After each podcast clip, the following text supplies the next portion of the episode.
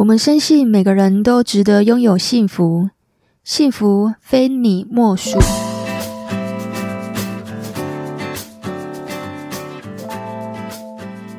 大家好，我是非你莫属主持人杜菲，同时也是美国婚前辅导认证的咨询师。如果你是新朋友，我们这个节目是在讲有关两性、家庭、婚姻。亲子相关的内容。那如果你是老朋友，谢谢你一路以来的支持。我们今天会来聊聊一个感情咨询个案的故事。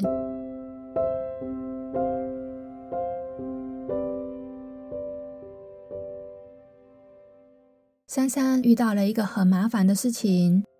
那以下的故事内容呢，也有经过当事人的同意，用化名做公开。那他也希望不要有更多的女孩子也跟着受害。情侣谈恋爱呢，是小情小爱，也谢谢珊珊无私的大爱，可以让我们的听众朋友们因为他的故事引以为戒。珊珊她以为她遇到了真命天子，因为 KK 的热情和浪漫，对于珊珊所有的大小事情都很用心，也让珊珊觉得很感动。包括在电影里面的情节，那些很浪漫的桥段，珊珊也都经历过了。九十九朵的玫瑰花做生日礼物，也包下餐厅，情人节晚上一句一句的情话，让珊珊觉得她从来没有被人这样疼爱过。真正交往之后呢，KK 还是很细心，每天三餐也会问候珊珊，午餐吃什么啊？跟谁吃？KK 他都会问得很仔细。本来以为珊珊觉得那个是关心，而且啊，KK 他每天都会接送，然后常常呢也会送鲜花和下午茶到珊珊的公司。公司的同事啊都好羡慕珊珊。那是什么时候开始变调的呢？珊珊回忆啊，大概是一起过夜之后，他们发生了一个亲密关系。KK 呢就好像变了一个人一样，开始会询问珊珊过去的恋爱史。那珊珊也跟他坦言说，他过去呢有谈过三段恋爱，那最难过的是上一段感情，也是公司里面的同事，交往有三年，他出轨了。从那个时候开始啊，KK 就会常常问珊珊前任的事情，他想要知道前任在他们公司都做一些什么事情。然后私底下呢，又很担心珊珊会跟前任复合，他会问珊珊说：“那你们最近还有见面吗？”珊珊说：“分手之后就没有见过面了，怕见到也很伤心。”那 KK 问说：“为什么会觉得很伤心？难道你还爱着他吗？”珊珊说：“我会怕想起不好的回忆，我所以我不想见他。就算碰面了，我也不想跟他打招呼。”可是啊，KK 的反应还是很激烈，所以珊珊都不太敢正面的去回应他。有一段时间呢，珊珊工作特别的忙，经常加班。只要超过九点，KK 一定是夺命连环 call。有的时候呢，珊珊开完会，就会发现赖上面的讯息已经上百封。然后 KK 呢就会问他为什么不接电话？你不接电话，你也可以回讯息吧。珊珊说：“我在开会，我没有办法看啊。有什么事难道不能够回家再说吗？”KK 说：“我就是不放心啊。”其实当时的珊珊呢，觉得心很累，而且她也欲哭无泪。只要不顺 KK 的意呢，她就经常发脾气。有一次还半夜醒来，她发现 KK 在偷看她的手机。珊珊问她说：“为什么偷看我的手机？”KK 回：“为什么不能看？难道手机有秘密吗？就算情侣也有隐私权吧？如果是光明正大的人，就不需要隐私权。”你随时都可以看我的手机。每次吵架之后呢，珊珊就不想理他。那 KK 呢，总是会又下跪又道歉的，还会送上礼物赔罪，温柔又体贴，又像以前一样。所以珊珊感受到了，KK 其实是很有控制欲的。以前的嘘寒问暖都变成了追问行踪。而且他自己呀、啊，会想象出很多的假想敌，还会经常的突然跑到公司探班，连身边的同事都会觉得他怪怪的。后来、啊，还会直接的不准许珊珊单独去见朋友，还会问为什么我不能够跟着一起去？难道里面有我不能够见到的人吗？珊珊说：“我偶尔也有自己的朋友想要相处啊，你也有你自己的朋友。可是我那些朋友跟你的朋友不一样啊。再说你的朋友会比我重要吗？”慢慢的，珊珊发现 KK 越来越不对劲，除了会跟踪她，仔细问细节，还会突然的检查 KK 一系列的行为啊，好像电影里面的情节哦。问题是，珊珊她根本就没有做什么事情啊，而是 KK 他自己的脑中好像自己会创造了很多小剧场。KK 啊，开始显露本性，他会非常容易生气，他会易怒，会暴怒，还会在生气的时候开始砸东西。这个就让珊珊开始觉得害怕了。有一次啊，珊珊改了手机密码，就不给他看手机，KK 呢就摔了珊珊的手机。可是不久之后，KK 又买了新款的手机送给珊珊，但珊珊拒绝了，而且也提出分手。珊珊说分手的时候啊，KK 生气又砸了东西，然后痛哭流涕，还下跪苦苦的哀求珊珊不要跟他分手。珊珊也心软了，她想起过去，其实 KK 对她也是很好的。KK 告诉她：“我就是因为太在乎你，太爱你，我才会这样。”所以珊珊又心软了，后来就没有分手。但那次之后呢，KK 也表现得十分的温柔，也没有去追问珊珊的任何行踪，也不再疑神疑鬼。一直到有一天，珊珊的手机啊拿去送修了，他才发现原来 KK 在他的手机里面安装了定位系统。珊珊非常的生气，他对 KK 说。你的行为已经超过我能够忍耐的极限了。珊珊就封锁了他的电话。之后呢，就是一段惊心动魄的日子。KK 呢，几乎每天都会来公司门口堵珊珊，等珊珊下班，还会跟踪珊珊回家。KK 还会去公司闹，而且看到人就问谁是珊珊的前任。他找到珊珊的前任之后呢，他才知道，原来前任男同事已经结婚生小孩了。那次之后啊，KK 就一直很想道歉，要求跟珊珊复合。我劝珊珊最好马上搬家和换公司，生命才是最重要的。还有，不要再跟 KK 见面，不要再心软又碰面。如果逼不得已又碰面，你要记得地点绝对不能够在家里面，一定要选择人多的地方。KK 的这个亏欠啊，会持续一段时间，但是只要你有了新对象，就会再重来一遍，又跪又哭的。我对珊珊说：“你绝对不能够又心软，会摔东西，这代表已经有暴力倾向了，难保他下次拳头不会挥向你身上。你妈妈把你生得漂漂亮亮的，也不是要让人欺负的。而且啊，妈妈他们一定会很担心你。很多女生啊，就是落入这样的浪漫的圈套。这里并不是说喜欢三餐问候的男生和温馨接送情都会是恐怖情人。情杀事件几乎每年都会发生，那恐怖情人我们到底应该要怎么分辨呢？这些人在人格特质和言行举止上面有没有什么地方可以让我们辨识他很有机会成为恐怖情人的潜力呢？当你身边的那个他有异状的时候，你自己就应该要多留意，不要把这些异状自动的合理化。你要相信你的直觉。我们只是想找个好男人谈谈恋爱，你并不想上社会新闻版面，对吧？爱情呢，有很多的面貌，但绝对不要去接受忍耐和没有节制的去包容一段会摧毁你的爱情。恐怖情人他们通常具备哪五种特质呢？第一个，控制欲极强。其实我们每个人呢，多多少少都会有一些控制欲，会分散在不同的层面和方向。并不是说有控制欲的人，他就一定是恐怖情人。可是，如果爱情里面呢，他控制欲旺盛到让你感到很不舒服，那这个问题就已经浮现了哦。比如，他什么都要管，无时无刻都想要查情。在爱情里面呢，他总是想要掌控你的一切，然后他会用爱的名义对你百般的看管，甚至他会试图无限的支配你的生活。他会想管你交什么样的朋友。通常这样的男人，他在心理层面上是有一定程度上的问题。第二个，他会很常怀疑你，而且他的嫉妒心非常的强烈。其实谈恋爱呢，我们双方偶尔吃吃小醋，无伤大雅。可是如果有的时候啊，双方没有沟通，有了误会，有一些小争吵，也是很正常的。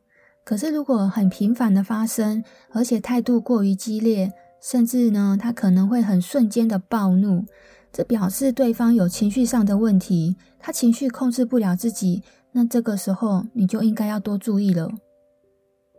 这里有一个重点，就是如果只是一件很正常的小事，可是呢，他却死咬着不放，或者是什么事都要逼问你，让你觉得很不舒服，那他就不是一个很正常的事情哦。在爱情里面啊，彼此信任也是很重要的环节。如果你跟他之间都没有出过什么问题，可是他却常常的怀疑你，那这样的感情谈起来就会非常的累人。第三个，他极度的自恋，又非常的以自我为中心。其实自恋他没有错，我们每个人都要爱自己。可是你有注意到这句话的重点吗？是极度的自恋，和只是以自我为中心。如果呢，你跟这样的男生交往，我们先不说在爱情里面你跟他地位高低的问题。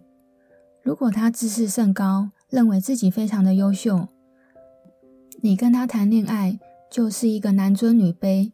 你提了分手，就好像是打击他。你猜结果会怎么样？他会崩溃。因为他会认为他是这么完美的人，怎么可能会有人不要他呢？如果你不要他，那一定是你的问题。他不会认为是自己的问题，而且他很有可能会在崩溃里面由爱转恨。第四个，他缺乏生活上的重心。他可能是无业游民，他长期没有工作，也有可能他相当的内向，不擅长交际的那种边缘人。如果你跟他谈恋爱，那他的生活重心就只有你。所以，如果你离开他，那他很有可能会失去生活的重心。一个人如果失去了生活重心，那他就会非常的恐慌，那种恐慌的感觉就会一直来，一直来。那如果他刚好情绪管理又不是那么的好，那他就会想尽办法去挽回你。为了要挽回你。他也很有可能会做出很极端的行为，你不可不防。第五个，他有暴力，或者他会自残和自虐的倾向。这里，听众朋友们，你们听到我这样说，是不是就已经知道这样子的人绝对不要交往？可是，如果你很不幸的是在交往之后才发现这件事情，那就请你赶快离开他。因为不管是他会伤害自己，还是会伤害你，或是会波及其他无辜的人，他都不是一件好事。就算他会说他很爱你，又一直道歉，说他不小心伤了你，即使是他又下跪又道歉又买礼物，你都不要相信他。拜托你一定要赶快离开他。其实我们谈恋爱，我们都不想要遇到恐怖情人，可是有的时候啊，就会防不胜防。那种动不动就说爱你，或者是不爱他，他就要去死，或者是说你要分手，他就自己活不下去，想要去跳楼的那种男人，请你一定要赶快赶快的离开他。谈恋爱的氛围啊，应该要是爱情的喜剧片，而不是惊悚的恐怖片。虽然每个人看电影的喜好不一样，有的人看电影他就是喜欢看恐怖片，可是电影的恐怖片那都是假的啊。如果它出现在我们现实的生活里面，那真的是很恐怖诶。所以啊，恐怖片看看就好了。真实的世界如果出现了恐怖情人，你还是赶快撒盐让他退散吧。遇到恐怖情人，并没有你想象中的简单应付。我教了珊珊非常多的事情，也给她很多的策略和引导。这里呢，我们就不公开细节，因为以免有人会学会模仿。我是杜飞，我们每一集都会教你一些小技巧。如果你喜欢我们的节目，就欢迎你追踪和下载。我们下个礼拜五晚上十点见。我们深信每个人都值得拥有幸福，幸福非你莫属。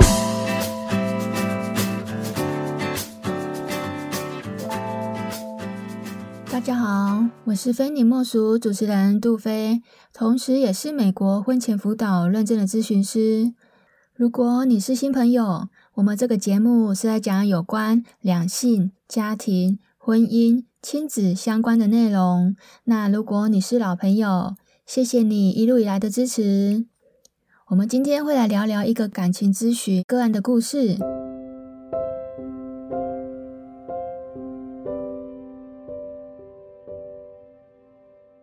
珊珊遇到了一个很麻烦的事情。那以下的故事内容呢，也有经过当事人的同意，用化名做公开。那他也希望不要有更多的女孩子也跟着受害。情侣谈恋爱呢，是小情小爱，也谢谢珊珊无私的大爱，可以让我们的听众朋友们因为他的故事引以为戒。珊珊她以为她遇到了真命天子，因为 KK 的热情和浪漫。对于珊珊所有的大小事情都很用心，也让珊珊觉得很感动。包括在电影里面的情节，那些很浪漫的桥段，珊珊也都经历过了。九十九朵的玫瑰花做生日礼物，也包下餐厅情人节晚上一句一句的情话，让珊珊觉得她从来没有被人这样疼爱过。真正交往之后呢，KK 还是很细心。每天三餐也会问候珊珊，午餐吃什么啊？跟谁吃？KK 他都会问得很仔细。本来以为珊珊觉得那个是关心，而且啊，KK 他每天都会接送，然后常常呢也会送鲜花和下午茶到珊珊的公司。公司的同事啊都好羡慕珊珊。那是什么时候开始变调的呢？珊珊回忆啊，大概是一起过夜之后，他们发生了一个亲密关系。KK 呢，就好像变了一个人一样，开始会询问珊珊过去的恋爱史。那珊珊也跟他坦言说，他过去呢有谈过三段恋爱，那最难过的是上一段感情，也是公司里面的同事，交往有三年，他出轨了。从那个时候开始啊，KK 就会常常问珊珊前任的事情，他想要知道前任在他们公司都做一些什么事情，然后私底下呢又很担心珊珊会跟前任复合，他会问珊珊说：“那你们最近还有见面吗？”珊珊说：“分手之后就没有见过面了，怕见到也很伤心。”那 KK 问说：“为什么会觉得很伤心？难道你还爱着他吗？”珊珊说。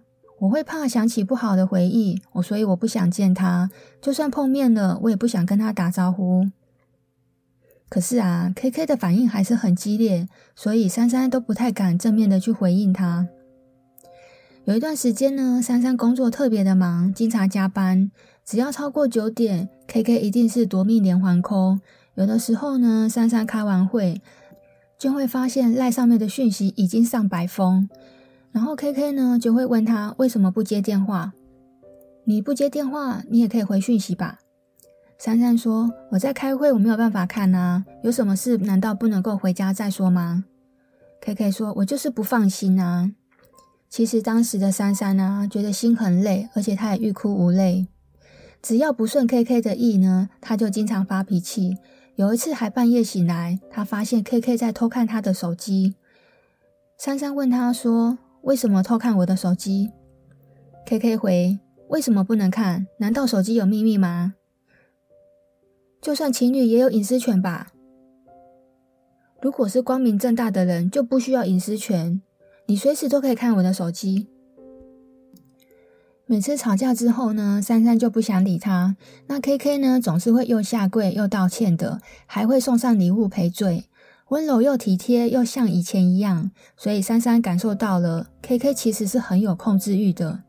以前的嘘寒问暖都变成了追问行踪，而且他自己呀、啊、会想象出很多的假想敌，还会经常的突然跑到公司探班，连身边的同事都会觉得他怪怪的。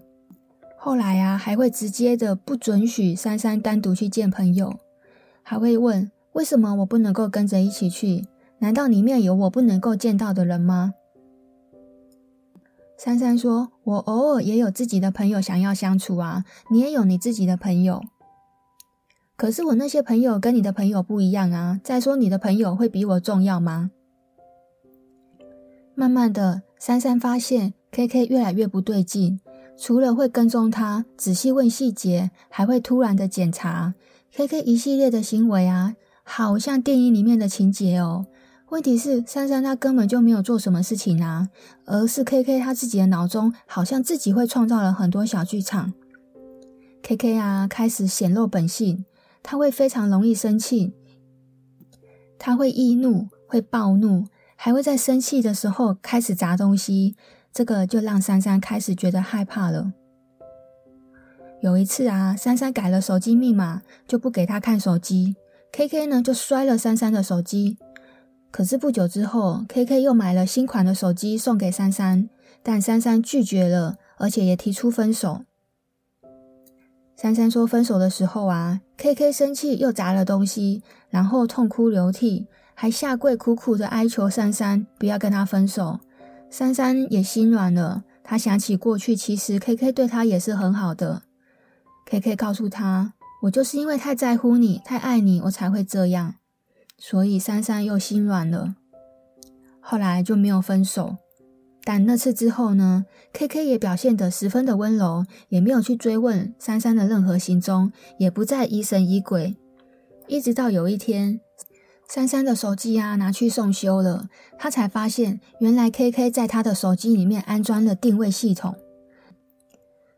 珊珊非常的生气，她对 KK 说：“你的行为已经超过我能够忍耐的极限了。”珊珊就封锁了他的电话。之后呢，就是一段惊心动魄的日子。KK 呢，几乎每天都会来公司门口堵珊珊，等珊珊下班，还会跟踪珊珊回家。KK 还会去公司闹，而且看到人就问谁是珊珊的前任。他找到珊珊的前任之后呢，他才知道原来前任男同事已经结婚生小孩了。那次之后啊，KK 就一直很想道歉，要求跟珊珊复合。我劝珊珊最好马上搬家和换公司，生命才是最重要的。还有不要再跟 KK 见面，不要再心软又碰面。如果逼不得已又碰面，你要记得地点绝对不能够在家里面，一定要选择人多的地方。KK 的这个亏欠呢、啊，会持续一段时间，但是只要你有了新对象，就会再重来一遍，又跪又哭的。我对珊珊说：“你绝对不能够又心软，会摔东西，这代表已经有暴力倾向了，难保他下次拳头不会挥向你身上。你妈妈把你生得漂漂亮亮的，也不是要让人欺负的。”而且啊，妈妈他们一定会很担心你。很多女生呢，就是落入这样的浪漫的圈套。这里并不是说喜欢三餐问候的男生和温馨接送情都会是恐怖情人。情杀事件几乎每年都会发生。那恐怖情人，我们到底应该要怎么分辨呢？这些人在人格特质和言行举止上面，有没有什么地方可以让我们辨识他很有机会成为恐怖情人的潜力呢？当你身边的那个他有异状的时候，你自己就应该要多留意，不要把这些异状自动的合理化。你要相信你的直觉。我们只是想找个好男人谈谈恋爱，你并不想上社会新闻版面，对吧？爱情呢，有很多的面貌，但绝对不要去接受、忍耐和没有节制的去包容一段会摧毁你的爱情。恐怖情人他们通常具备哪五种特质呢？第一个。控制欲极强，其实我们每个人呢、多多少少都会有一些控制欲，会分散在不同的层面和方向，并不是说有控制欲的人他就一定是恐怖情人。可是如果爱情里面呢、他控制欲旺盛到让你感到很不舒服，那这个问题就已经浮现了哦。比如他什么都要管，无时无刻都想要查情，在爱情里面呢、他总是想要掌控你的一切。然后他会用爱的名义对你百般的看管，甚至他会试图无限的支配你的生活。他会想管你交什么样的朋友。通常这样的男人，他在心理层面上是有一定程度上的问题。第二个，他会很常怀疑你，而且他的嫉妒心非常的强烈。其实谈恋爱呢，我们双方偶尔吃吃小醋无伤大雅。可是如果有的时候啊，双方没有沟通，有了误会。有一些小争吵也是很正常的，可是如果很频繁的发生，而且态度过于激烈，甚至呢，他可能会很瞬间的暴怒，这表示对方有情绪上的问题，他情绪控制不了自己。那这个时候你就应该要多注意了。这里有一个重点，就是如果只是一件很正常的小事，可是呢，他却死咬着不放，或者是什么事都要逼问你，让你觉得很不舒服，那他就不是一个很正常的事情哦。在爱情里面啊，彼此信任也是很重要的环节。如果你跟他之间都没有出过什么问题，可是他却常常的怀疑你，那这样的感情谈起来就会非常的累人。第三个，他极度的自恋，又非常的以自我为中心。其实自恋他没有错，我们每个人都要爱自己。可是你有注意到这句话的重点吗？是极度的自恋，和只是以自我为中心。如果呢，你跟这样的男生交往，我们先不说在爱情里面你跟他地位高低的问题，如果他自视甚高，认为自己非常的优秀，你跟他谈恋爱就是一个男尊女卑，你提了分手就好像是打击他，你猜结果会怎么样？他会崩溃，因为他会认为他是这么完美的人，怎么可能会有人不要他呢？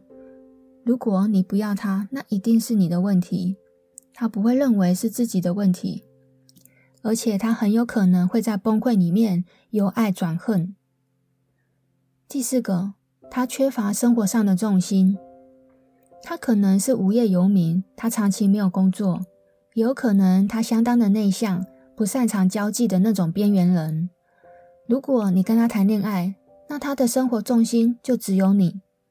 所以，如果你离开他，那他很有可能会失去生活的重心。一个人如果失去了生活重心，那他就会非常的恐慌。那种恐慌的感觉就会一直来，一直来。那如果他刚好情绪管理又不是那么的好，那他就会想尽办法去挽回你。为了要挽回你，他也很有可能会做出很极端的行为，你不可不防。第五个，他有暴力，或者他会自残和自虐的倾向。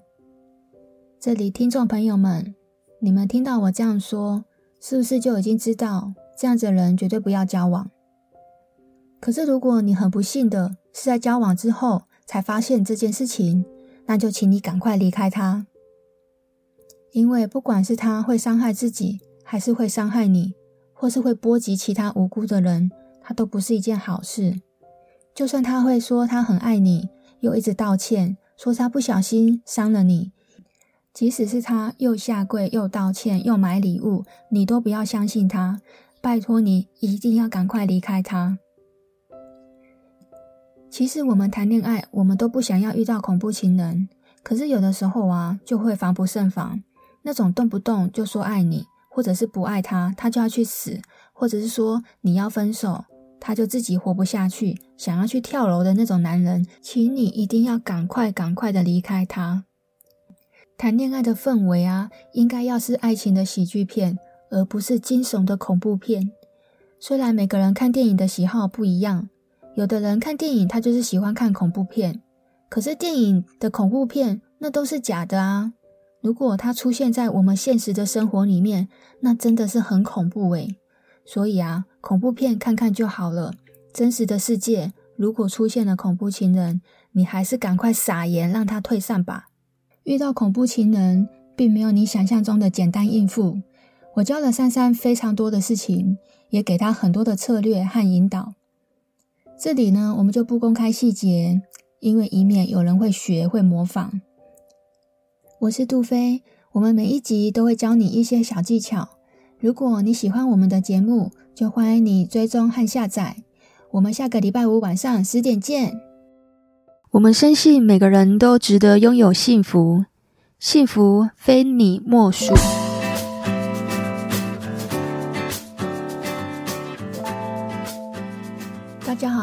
我是非你莫属主持人杜飞，同时也是美国婚前辅导认证的咨询师。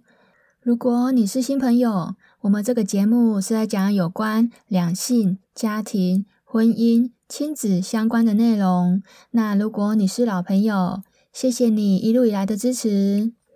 我们今天会来聊聊一个感情咨询个案的故事。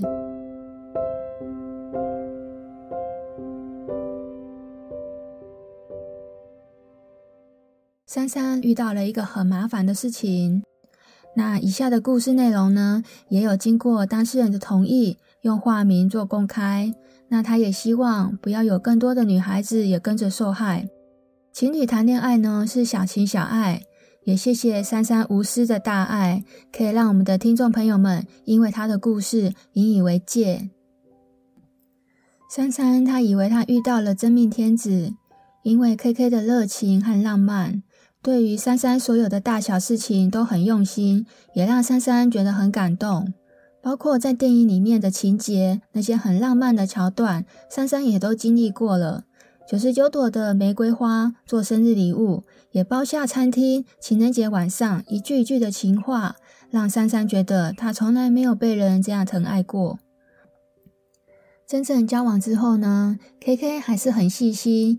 每天三餐也会问候珊珊，午餐吃什么啊？跟谁吃？KK 他都会问得很仔细。本来以为珊珊觉得那个是关心，而且啊，KK 他每天都会接送，然后常常呢也会送鲜花和下午茶到珊珊的公司。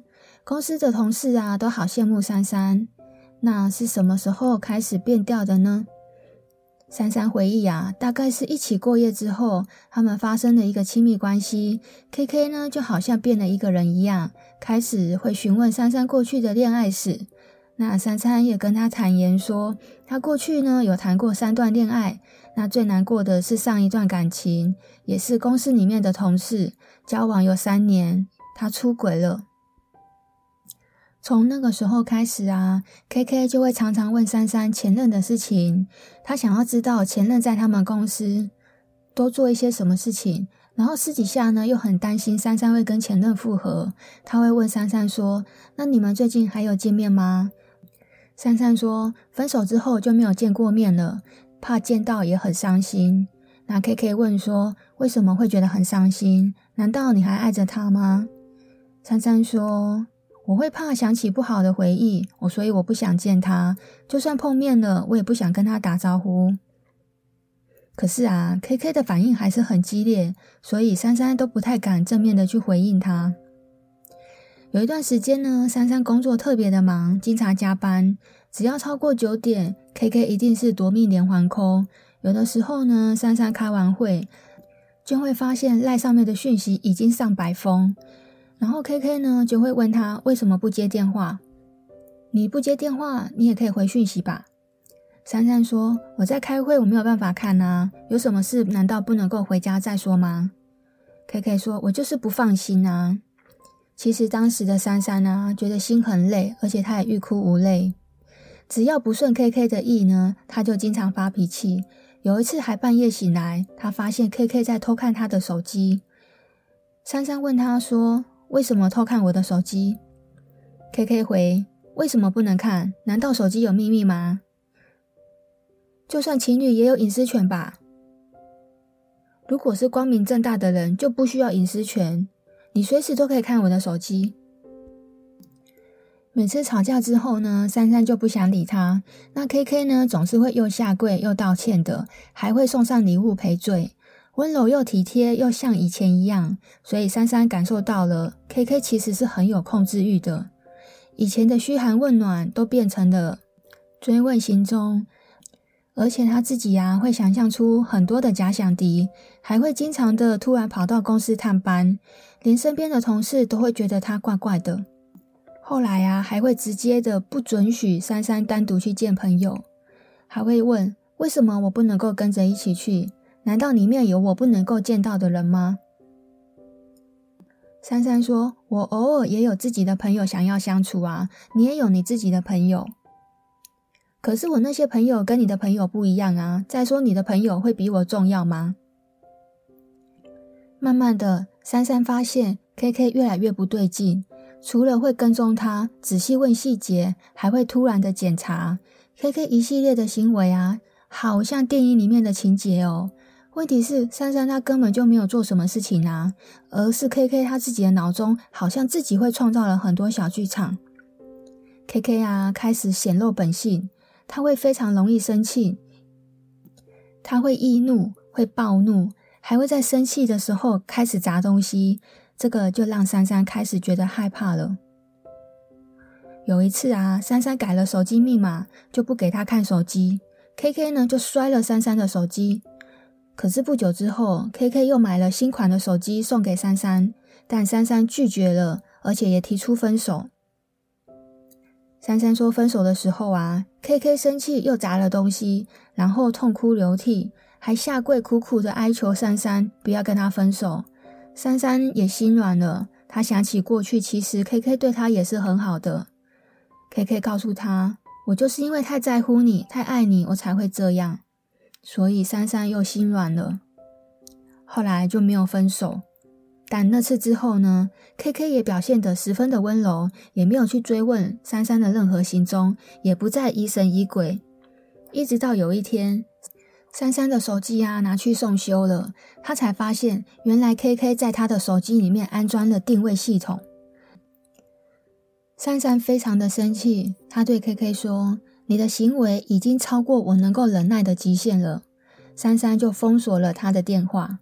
之后呢，就是一段惊心动魄的日子。KK 呢，几乎每天都会来公司门口堵珊珊，等珊珊下班，还会跟踪珊珊回家。KK 还会去公司闹，而且看到人就问谁是珊珊的前任。他找到珊珊的前任之后呢，他才知道，原来前任男同事已经结婚生小孩了。那次之后啊，KK 就一直很想道歉，要求跟珊珊复合。我劝珊珊最好马上搬家和换公司，生命才是最重要的。还有，不要再跟 KK 见面，不要再心软又碰面。如果逼不得已又碰面，你要记得地点绝对不能够在家里面，一定要选择人多的地方。KK 的这个亏欠啊，会持续一段时间，但是只要你有了新对象，就会再重来一遍，又跪又哭的。